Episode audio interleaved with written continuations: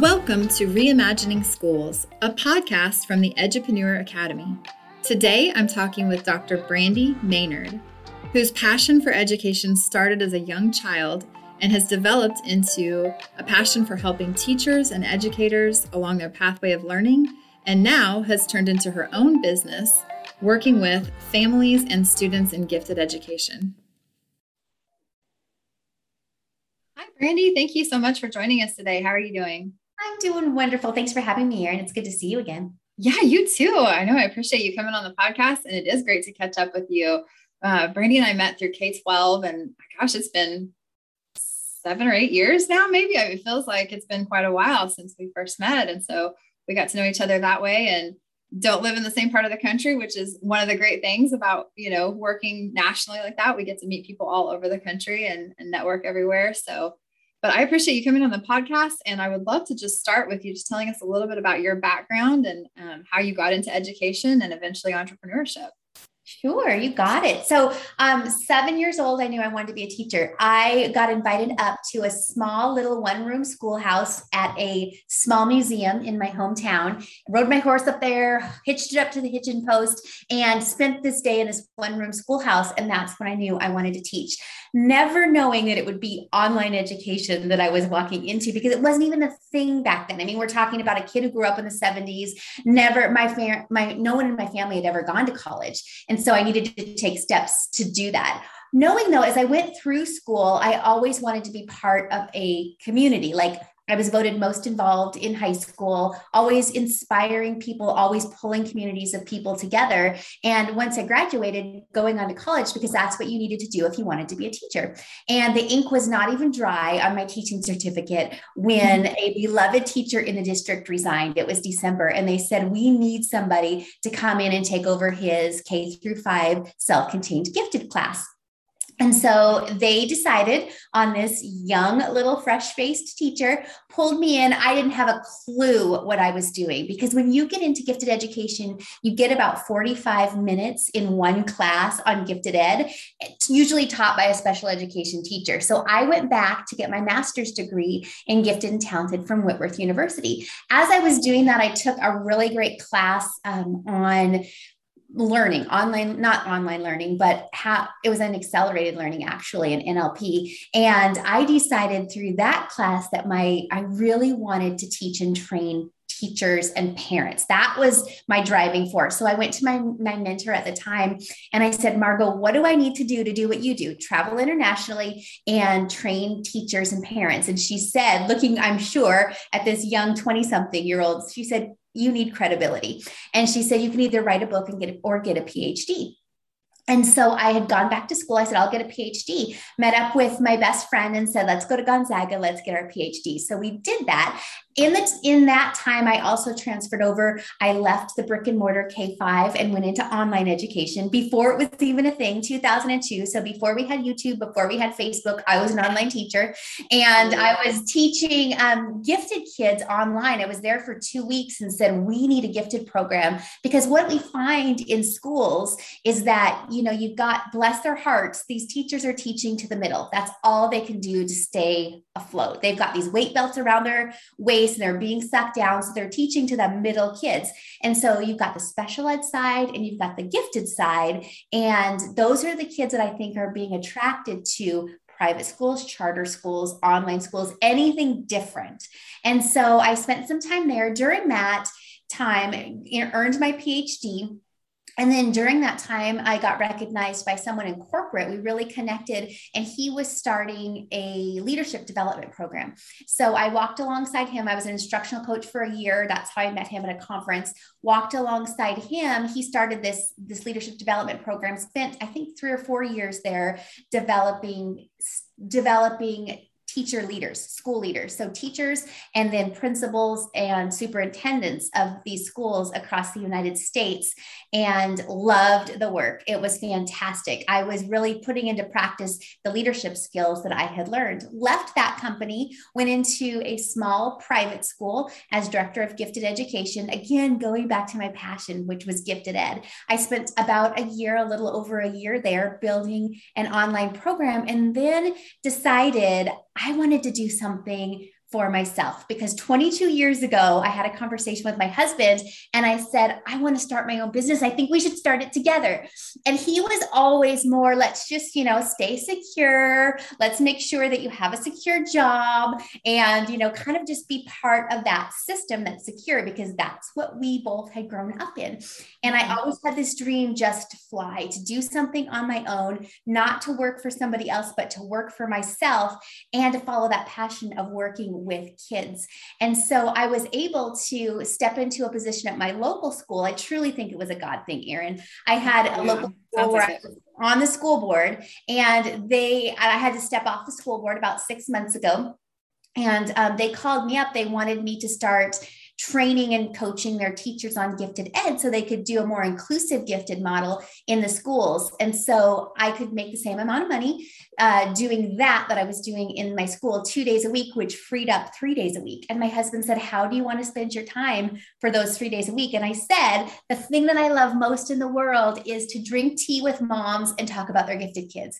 And he said, Then do that because it's something I'm really good at. And so, in coming along with that idea of doing that, I started, decided to make a, a gifted community for parents.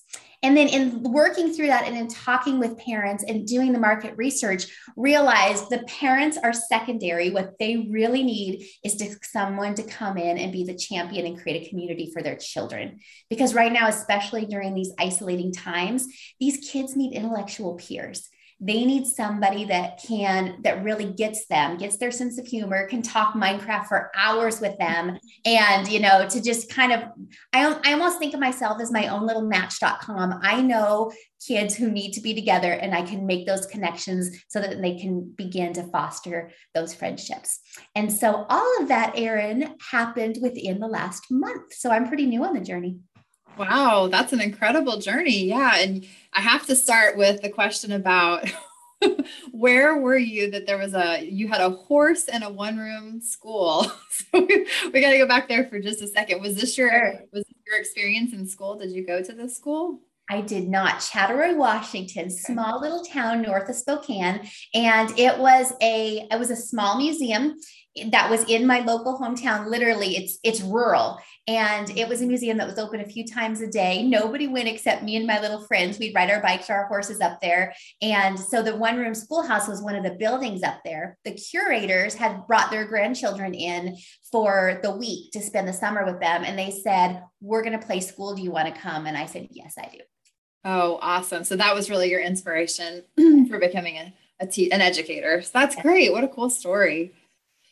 Yeah. Well, um, so tell me a little bit more about kind of how, because I know you're kind of new to this, uh, what you're doing now, but tell me a little bit about how you kind of got started with that. And, you know, as you were thinking through, obviously you had a little bit of support there in the back where you weren't just fully making the leap to you know entrepreneurship by itself but tell me a little bit about how you kind of got started with that and what resources maybe were helpful for you as you were kind of beginning that journey yeah, you got it. So I got started in consulting actually going back probably 2012 is when I was I was finishing up my PhD program and schools were inviting me to come in and do training with them around gifted ed. So I had that experience in my company that I was call, that I call Gifted Resources. So I had that experience. So the piece of going to the local school seemed like a breeze. I'd been doing it before. It wasn't anything that was hard for me. The hard piece was trying to decide or figure out how am I going to start an online community that's not Facebook. I wanted to get out of Facebook. I wanted to make sure, because inside of Facebook, there's so much noise. And yeah. I wanted to have a safe place where families were vetted. We were bringing together a group of people, like minded people, to create an online vibrant community. I didn't even know if that existed. There's a woman by the name of um, Elaine Biech, B E I C H, through the Association for Talent Development, and she was doing something called consultant chats. And so, what I found every step of the way, even starting back to when I knew that I needed to go to college, but I didn't know how to go get there, when I knew that I wanted to teach and train teachers, but I didn't know what those next steps were, it was going out to people who'd walked the path before and asking. And so I had gone to one of her coffee chats. She does online Zoom coffee chats on Thursdays. And I said, I want to start a community how do you do that? Is there a membership community or something out there? And then someone had said, just, I think I said, is are there online communities? And they said, search membership communities, which I did. Mm-hmm. And so it's it's that. And then I got into a membership community called Mighty Networks. And that's, you know, one of the biggest ones that's out there. And as I went through there, purchased a course. I purchased Mighty Networks, purchased a course, learned how to build the community, listened to every podcast I could find, every book I could find, and then went to a smaller company where I landed called Group App. And um, so I'm using what I learned at Mighty Network, the big giant of of communities, and then I'm applying it on a smaller on a smaller level through Group App.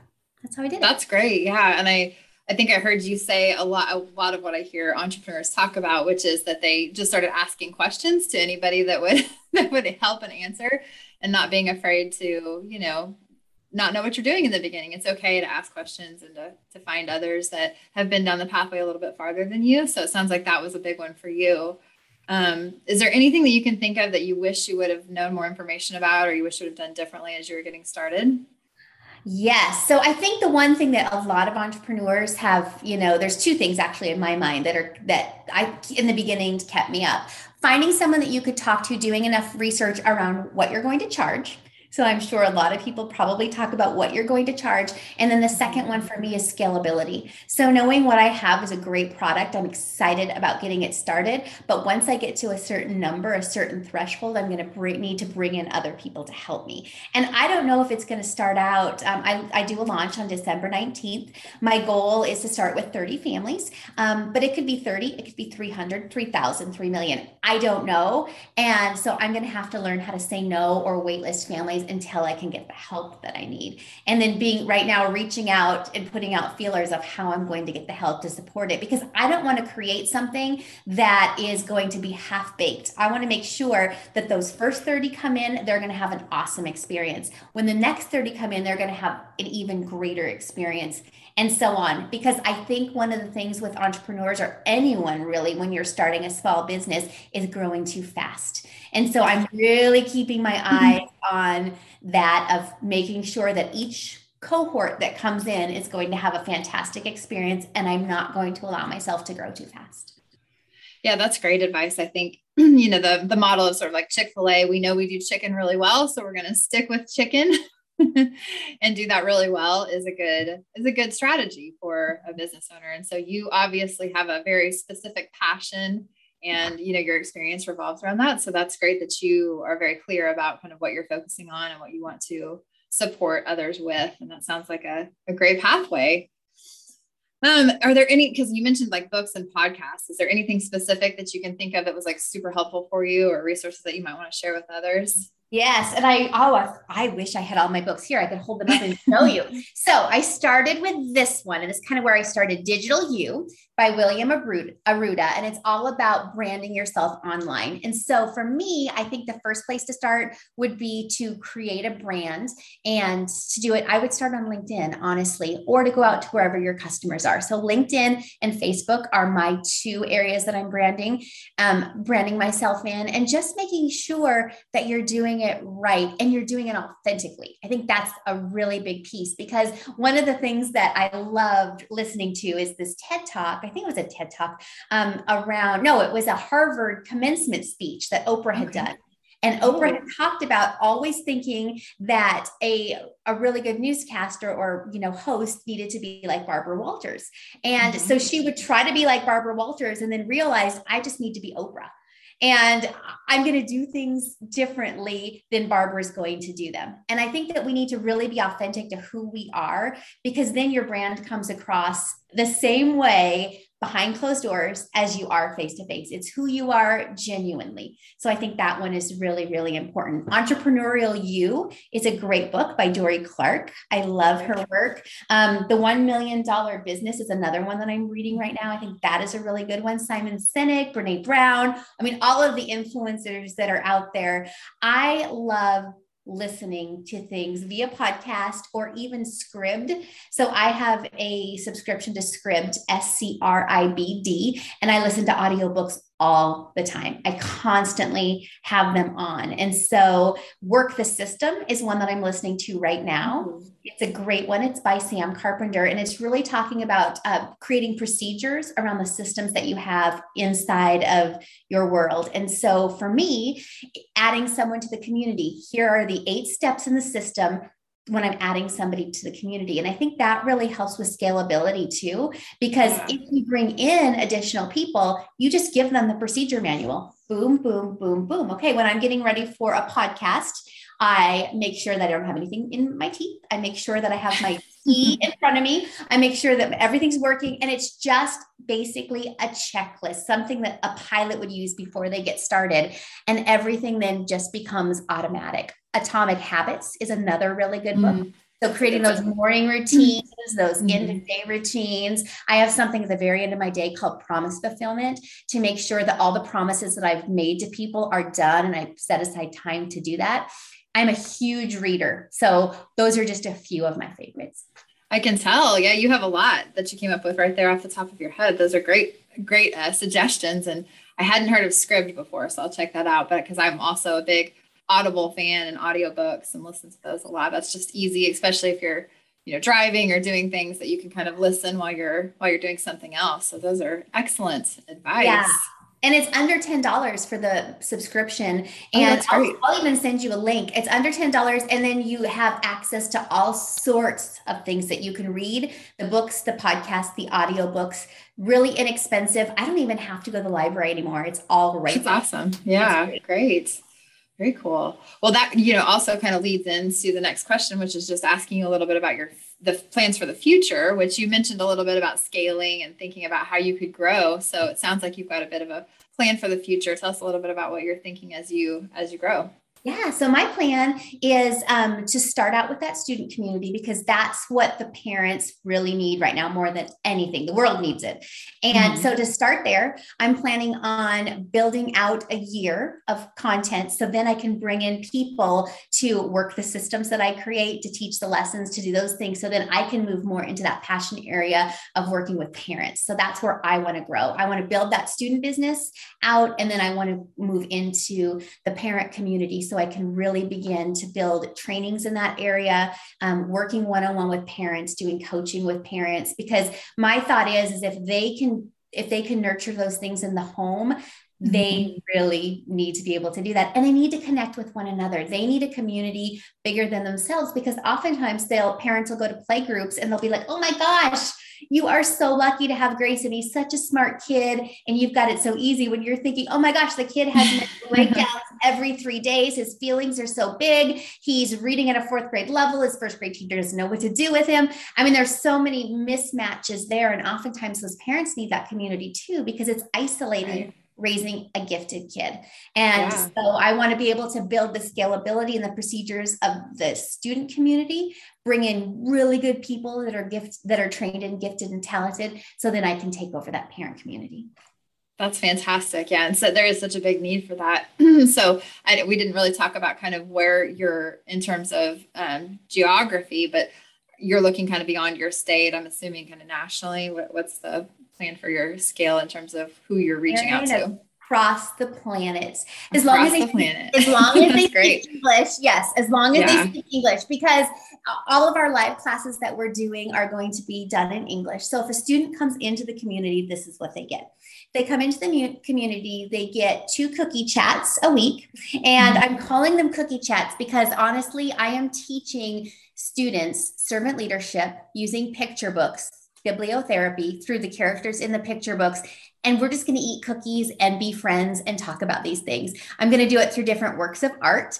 So um, we'll be doing that on a Thursday, these cookie chats. And then on Sunday, it'll be more informal. We're going to have our own Minecraft server where, where kids can come in and play Minecraft with kids that are on the server. We may have a reading club or a horse club or whatever the kids are interested in. So it'll be more informal on Sundays where I'll do like a mini lesson or bring in a speaker on a specific topic, more exploratory so they can, can have have their minds, you know, expanded, and then they'll be able to uh, meet more informally on those Sundays. So that's one component. We also have an online resource where kids can do enrichment types of things. Every student who comes in will get a subscription to this service, so they'll be able to do things 24 7. We'll also have a community platform where parents and kids on their own separate communities will have the opportunity to talk with one another. So, in, in the case of a child, they can talk about, let's say that we've got a group of kids that are mathematicians. They can use an audio feature inside of the forum to share, you know, just press record and they can have audios of each other where they can talk. They'll have the opportunity to share videos, they'll have opportunities to share links to some of their favorite math sites. And then knowing that if they want to share their gamer tag and come in and get into Roblox together, they can definitely do that. And then parents will have the same thing on their end. I'm also going to do coffee chats, probably tea chats with parents mm-hmm. once a month as well. And then inside of my community for parents, I will have uh, opportunities for classes, other types of resources that they're interested in. And I'm even building out a summer camp program right now for kids. Oh, wow. That's incredible. I love the idea of the cookie chat. That's great. It sounds like all the fun stuff that you know sometimes we don't have enough time for in school or um, you know that kids really that they seek out. And also i think you know over the last couple of years with covid a lot of those things kind of got cut and taken away from. And so it sounds like adding back in the really critical kind of important social emotional learning and and just time for students to be able to be creative and explore. It sounds fantastic I think about it like Google's 20% time where you they're going to have this 20% they can do enrichment and then it's time for them to connect around their passions. And the biggest thing is finding those intellectual peers because when you're looking at a whole pie with a gifted child, you're looking at about 2% of the population and with gifted kids it's very um, they're very isolated and secluded right now, especially with COVID, especially right. in rural districts, especially like New York and some of the areas that are defunding gifted education. Or it might even be in a lot of schools, what I'm finding is gifted kids don't get into programs until they're in mm-hmm. third grade.